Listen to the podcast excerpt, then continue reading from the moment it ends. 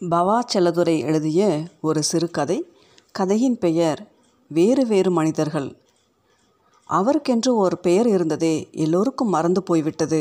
வயது அனுபவம் உருவம் தும்பைப்பூவாய் வெளுத்த தலை அதை உதிர்த்து விழுந்த முன்பக்க வழுக்கை எப்போதும் சலவை மனம் மணக்க உடுத்தும் வெள்ளை உடை இவைகள்தாம் ஜேக்கப் வாதியாரை பெயர் சொல்லி யாரையும் அழைக்க விடாமல் சார் தலைவரே ஐயா என்றெல்லாம் அழைக்க வைத்தது.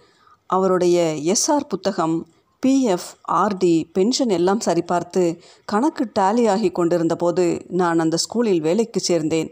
அது இன்னும் ஓரிரு வருஷங்களில் அவர் ரிட்டையர்ட் ஆவதற்கான அறிகுறிகள். மனுஷன் அப்போதே விரைவாதத்தால் ரொம்ப அவஸ்தைப்படுவார். வேஷியை இழுத்து இழுத்து விடுவதற்கே இடது கை நன்கு பழகிவிட்டிருந்தது. நடக்கும்போது ரொம்ப கஷ்டப்படுவார். ஆனாலும் அதற்கான வருத்தம் எதுவும் அவருக்கு இருந்ததில்லை. எப்போதும் சிரிக்கிற முகம் அவருக்கு வாய்த்திருந்தது. அவரை நினைக்கிற யாருக்குமே முதலில் வந்து நிற்பது எப்போதும் அவர் அக்குளில் வைத்து கொண்டிருக்கும் குடைதான். ஸ்கூல் கேன்டீனில் நாங்கள் யார் சாப்பிடும்போதும் டீ குடிக்கும் போதும் அவர் வந்துவிட்டால் அவர் எதை சாப்பிட்டாலும் கணக்கு எங்கள் கணக்கில் ஏறும்.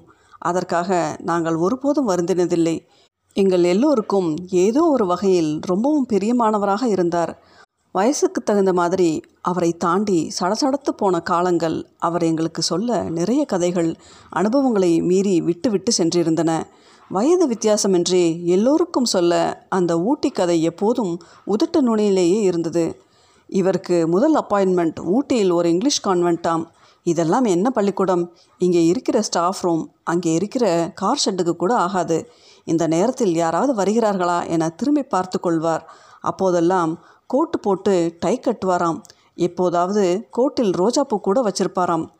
கதை சொல்லும் குரலே மாறி வேறு ஒரு இதமான காதல் பூர்வமான உலகத்துக்குள் அவர் நுழைவது இந்த ரோஜாவின் சமயத்தில்தான். ஹம் என்றொரு நீண்ட பெருமூச்சோடு அந்த வெள்ளக்கார பொண்ணை மட்டும் கட்டிக்கின்னு இருந்தா இப்போ ஏன் ஒரு சிங்கிள் டீக்கு லோலு படுறேன்?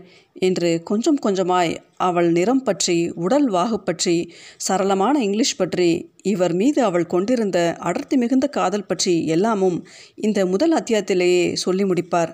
சரி அதெல்லாம் விடு தலைவா எல்லாம் முடிஞ்சிருச்சா? என்று ஒரு மாதிரியான கிண்டலோடு யாராவது கேட்கும்போது லேசாக முகம் மாறும்.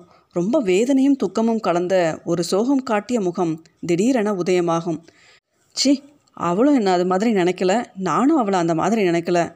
அவருக்கு டிரான்ஸ்ஃபர் ஆகி கடைசி அவளிடமிருந்து விடைபெற்ற நிகழ்ச்சியை அவர் விவரிக்கும் அழகை எப்படி எழுதுவது? I want to marry you என்று அவளைப் போலவே ஆங்கிலத்தில் பேசி கைகளை விரித்து காட்டுவார். ஸ்டாஃப் ரூமில் மேசைகளை தட்டி நாங்கள் ஆரவாரத்தோடு விடைபெறுவோம். இதோடு கதை முடிந்து விட்டதாக பல பேர் கலைந்து விடுவார்கள். அல்லது இதற்கு மேல் கதை சுவாரஸ்யமாய் இருக்காது. ஆனால் அதற்கு பிறகுதான் அவருக்கு சொல்வதற்கு நிறைய கதைகள் இருந்தன. ஆனால் சுவாரஸ்யமில்லாத கதைகள் டெய்ஸி எட்டாம் வகுப்பு படித்து கொண்டிருக்கும் பொழுதே அவருக்கு கல்யாணம் பண்ணி கொண்டது. தொடர்ந்து நாலு பெண்களும் அப்புறம் மூணு பையன்களும் பிறந்தது. ஒவ்வொரு பெண்ணை கட்டி கொடுக்கவும் அவர் பட்ட அவஸ்தை போட்ட மேரேஜ் லோன் வாங்கின கடன் கட்டின வட்டி அப்படியும் கடைசி இரண்டு பெண்களும் மீந்து போனதை ரிட்டையர்டான பணம் வந்ததும் தான்ப்பா எதனாச்சும் ஒரு வழி பண்ணணும் என்று முடிப்பார். என்ன சார் இது? நடக்கும்போது அசிங்கமாக இருக்குது ஒரு ஆப்ரேஷன் பண்ணிக்கிறது தான் என்று ஒரு நாள் டீக்கடையில் வைத்து நான் கேட்டபோது எங்கே துற சான் முழம் சறுக்குது ரிட்டையர் ஆன பணம் வந்தப்புறம் தான் மொதல் காரியமாக ஒரு ஆப்ரேஷன் பண்ணிக்கணும் என்றார். ஆயிரத்தி தொள்ளாயிரத்தி எண்பத்தொம்போது மே முப்பத்தொன்னாம் தேதியோடு அவருடைய ஆசிரியர் பணி முடிவடைகிறது. ஆனாலும் ஏப்ரலில் நடந்த ஆண்டு விழாவை எப்படி மறக்க முடியும்? வழக்கமாக வந்திருக்கும் விருந்தினர்களை திருப்திப்படுத்த பேசப்படும் புகழ் வார்த்தைகள் நினைவு தெரிந்த நாட்களிலிருந்தே நான் பார்க்கிற ஓரங்க நாடகங்கள் குரூப் டான்ஸ்கள் என்று விழாக்கள் மீதே ஒரு நெருக்கம் உண்டாக்குதலை தடை செய்து வைத்திருந்ததை மீறி ஒரு நிமிஷமும் அசையாமல் நான் உட்கார்ந்திருந்ததற்கு காரணம் நிகழ்ச்சியின் இறுதியில் ஜேக்கப் சார் கௌரவிக்கப்படுவதை பார்க்கத்தான். கலெக்டருக்கு போட்ட மாலையில் பூ ஒவ்வொன்றாய் உதிர்ந்து கொண்டிருந்தது. என் நிமிஷங்களும் அப்படியே. கலெக்டர் கையால் ஜேக்கப் சாருக்கு அசோசியேஷன் சார்பில் ஒரு பவுன் மோதிரம் அளிக்கப்பட்டது. இனி வாழ்வில் ஒருபோதும் ஜேக்கப் சாரை அந்த கம்பீரமான சிரிப்போடும் பெருமையோடும் யாரும் பார்க்க முடியாது. சுந்தரை கூட இதற்காக பாராட்டத்தான் வேண்டும். நல்ல அற்புதமான கலரில் அந்த சிரிப்பை அப்படியே தன் கேமராவில் சுவீகரித்திருந்தான். ஜேக்கப் சாருக்கு தெரியாமல் எனக்கும் ஒரு பிரிண்ட் வேண்டும் என்று கேட்டு பத்து ரூபாயை நீட்டின போது ஆச்சரியப்பட்டான். அதற்கு தொடர்ந்து நடந்த நிகழ்ச்சியை எப்பொழுது நினைத்தாலும் சிரித்து கொள்ள முடியும். எங்கள் குழு சார்பாக அவருக்கு மேடையிலேயே ஒரு மான்மார் கொடை வழங்கப்பட்டது. ஸ்டூடெண்ட்ஸ் டீச்சர்ஸ் கலெக்டர் கலெக்டரின் மனைவி என்று எல்லோர் சிரிப்பும் கொட்டி சிதறின மாலை அது. அப்போது தான் முதல் வரிசையில் உட்கார்ந்திருந்த அவர் மனைவியை பார்த்தேன். இரண்டு கைகளாலும் கன்னத்தை மூடிக்கொண்டு அவர்கள் வெட்கப்பட்ட அழகு. ச்ச! இந்த சுந்தர் எங்கே போயிட்டான்? ஜூன் மாதம் பள்ளி திறக்கிறது என்பது ஒரு புறம் உற்சாகமாயிருந்தாலும் மே மாதம் முழுவதும் வீடு ஓய்வு நண்பர்கள் புத்தகம் என்று இருந்துவிட்டு திடீரென அதை அறுத்து கொண்டு பள்ளிக்கு போய் அந்த சூழ்நிலையோடு ஒட்டவே ஒரு வாரம் ஆகிவிடுகிறது. அநேகமாக அந்த ஒரு வாரமும் ஜேக்கப் சாரை பற்றி யாருமே பேசிக்கொள்ளவில்லை ஆனால் அடுத்த வாரமே ஒரு வியாழக்கிழமை மத்தியானம் வீசிக்கொண்டிருந்த காற்று அதில் பறந்த பேப்பர்கள் என்று ஒரு கலேபரமான நேரம் அக்குளில் ஒரு குடையோடு அவர் ஸ்கூல் காம்பவுண்டில் நுழைவதற்கும் நான் ஒரு டீக்காக கேன்டீனை நோக்கி நடப்பதற்கும் சரியாய் இருந்தது. என்னை முந்திக்கொண்டு அவரே வணக்கம் சொன்னார். அவரிடம் வழக்கமான கிண்டலோடு பேசவே எனக்கு பயமாக இருந்தது. ஆளின் உருவம் விரக்தி முகத்தில் படர்ந்திருந்த கவலை எல்லாம் என் உற்சாகத்தை எச்சரித்தது.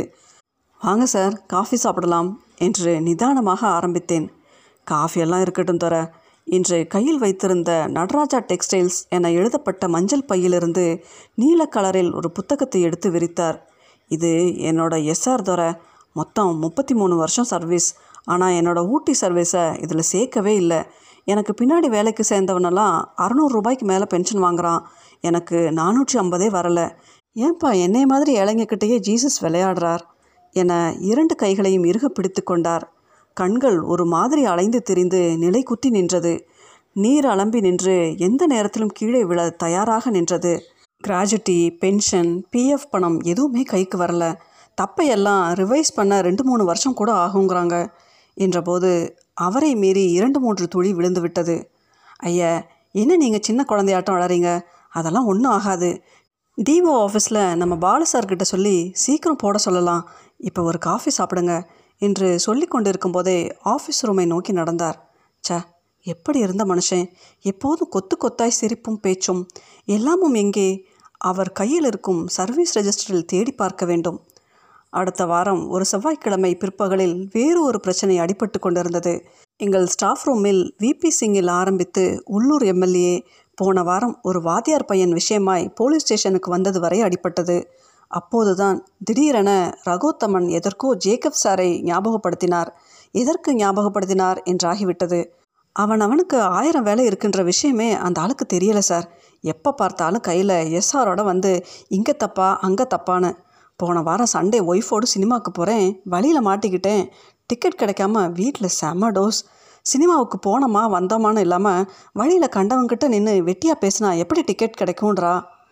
தாங்கிக் கொள்ள முடியவில்லை. ரணரணமாய் எழுந்து வெளியேறி வேப்பங்காற்றுக்கு தலை நீட்டி நீண்ட நேரம் நின்று கொண்டிருந்தேன். அந்த ஞாயிற்றுக்கிழமை சர்ச்சில் அவர் மனைவியை எதேச்சியாக பார்க்க நேர்ந்தது. நம்பவே முடியவில்லை. அவர்களா என்று. பள்ளிக்கூட ஆண்டு விழாவில் அவருக்கு குடை கொடுத்தபோது உடம்பில் இருக்கும் எல்லா ரத்தமும் முகத்துக்கு ஏற நாணி வெக்கப்பட்ட முகமா இது? இன்றைக்கு அவர்களை பார்க்கிற யாரும் பக்கத்தில் போய் துக்கம் விசாரிப்பார்கள். சர்ச் முடிந்து வெளியே வரும்பொழுது என்னை பார்த்து சோஸ்திரம் சொன்னார்கள். சொல்லும்போதே கண்கள் கலங்கி விட்டது தயங்கி தயங்கி நிறைய சொன்னார்கள். அவர் இரவு பகலாய் பார்க்கிற எல்லோரிடமும் இப்படி ஆயிடுச்சே இப்படி ஆயிடுச்சே என்று புலம்புவதை மகள் மருமகள் டீக்கடை என்று எண்ணிக்கை நீண்டு கொண்டே போவதை ஒரு நடுராத்திரி பொண்ணுங்களையும் அருகில் அழைத்து தலையை கோதி என்னை மன்னிச்சிருங்கடா எனக்கு இப்போதைக்கு அந்த பணமெல்லாம் வரும்னு நம்பிக்கை இல்லை. நீங்கள் யாரையாச்சும் லவ் பண்ணி மாலையோடு வந்தால் கூட நான் தடுக்க போகிறதில்ல என்று அழுததை. கொஞ்சம் கொஞ்சமாய் சாப்பாட்டை கூட மறந்து எங்கோ தப்பு நடந்துருச்சு எப்படி நடந்துச்சு என்று தனியாகவே புலம்ப ஆரம்பித்ததை. நாலு நாளைக்கு முன்னாடி அவரை பாகாயம் மென்டல் ஆஸ்பத்திரியில் வலுக்கட்டாயமாக சேர்த்தனர். அதுக்கு ஸ்கூல் ஹெட்மாஸ்டர்கிட்ட ரெண்டாயிரம் கடன் வாங்கினதே. ஆஸ்பத்திரியில் சமயத்தில் அவர் மனைவியை பார்த்து மேடம் என் பொண்ணுங்க கல்யாணம் எனக்கு ஒரு ஆப்ரேஷன் எல்லாம் நடந்தாகணும் மேடம். கொஞ்சம் யார்கிட்டயாச்சும் சொல்லி உதவி பண்ணுங்க மேடம் என்று கேட்பதை. இதை சொல்லும்போது தான் அது சர்ச் வாசல் என்பதை கூட மறந்து வெடித்து அழுதார்கள். அவருக்கு வர பணம் என் பொண்ணுங்க கல்யாணத்துக்கு கூட வேணாம் சார். அவர் பழையபடி நல்லா நடமாட உதவுனா போதும் என்று கண்களை துடைத்து கொண்டார்கள். அடுத்த ஆராதனைக்கு சர்ச் மணி அடித்தது. அந்த அம்மா அவசர அவசரமாய் ஓடும்போது கவனித்தேன். எப்போதும் அவரை விட்டு பிரியாத நாங்கள் தந்த மான்மார்க்குடை அந்த அம்மா கையில் இருந்தது.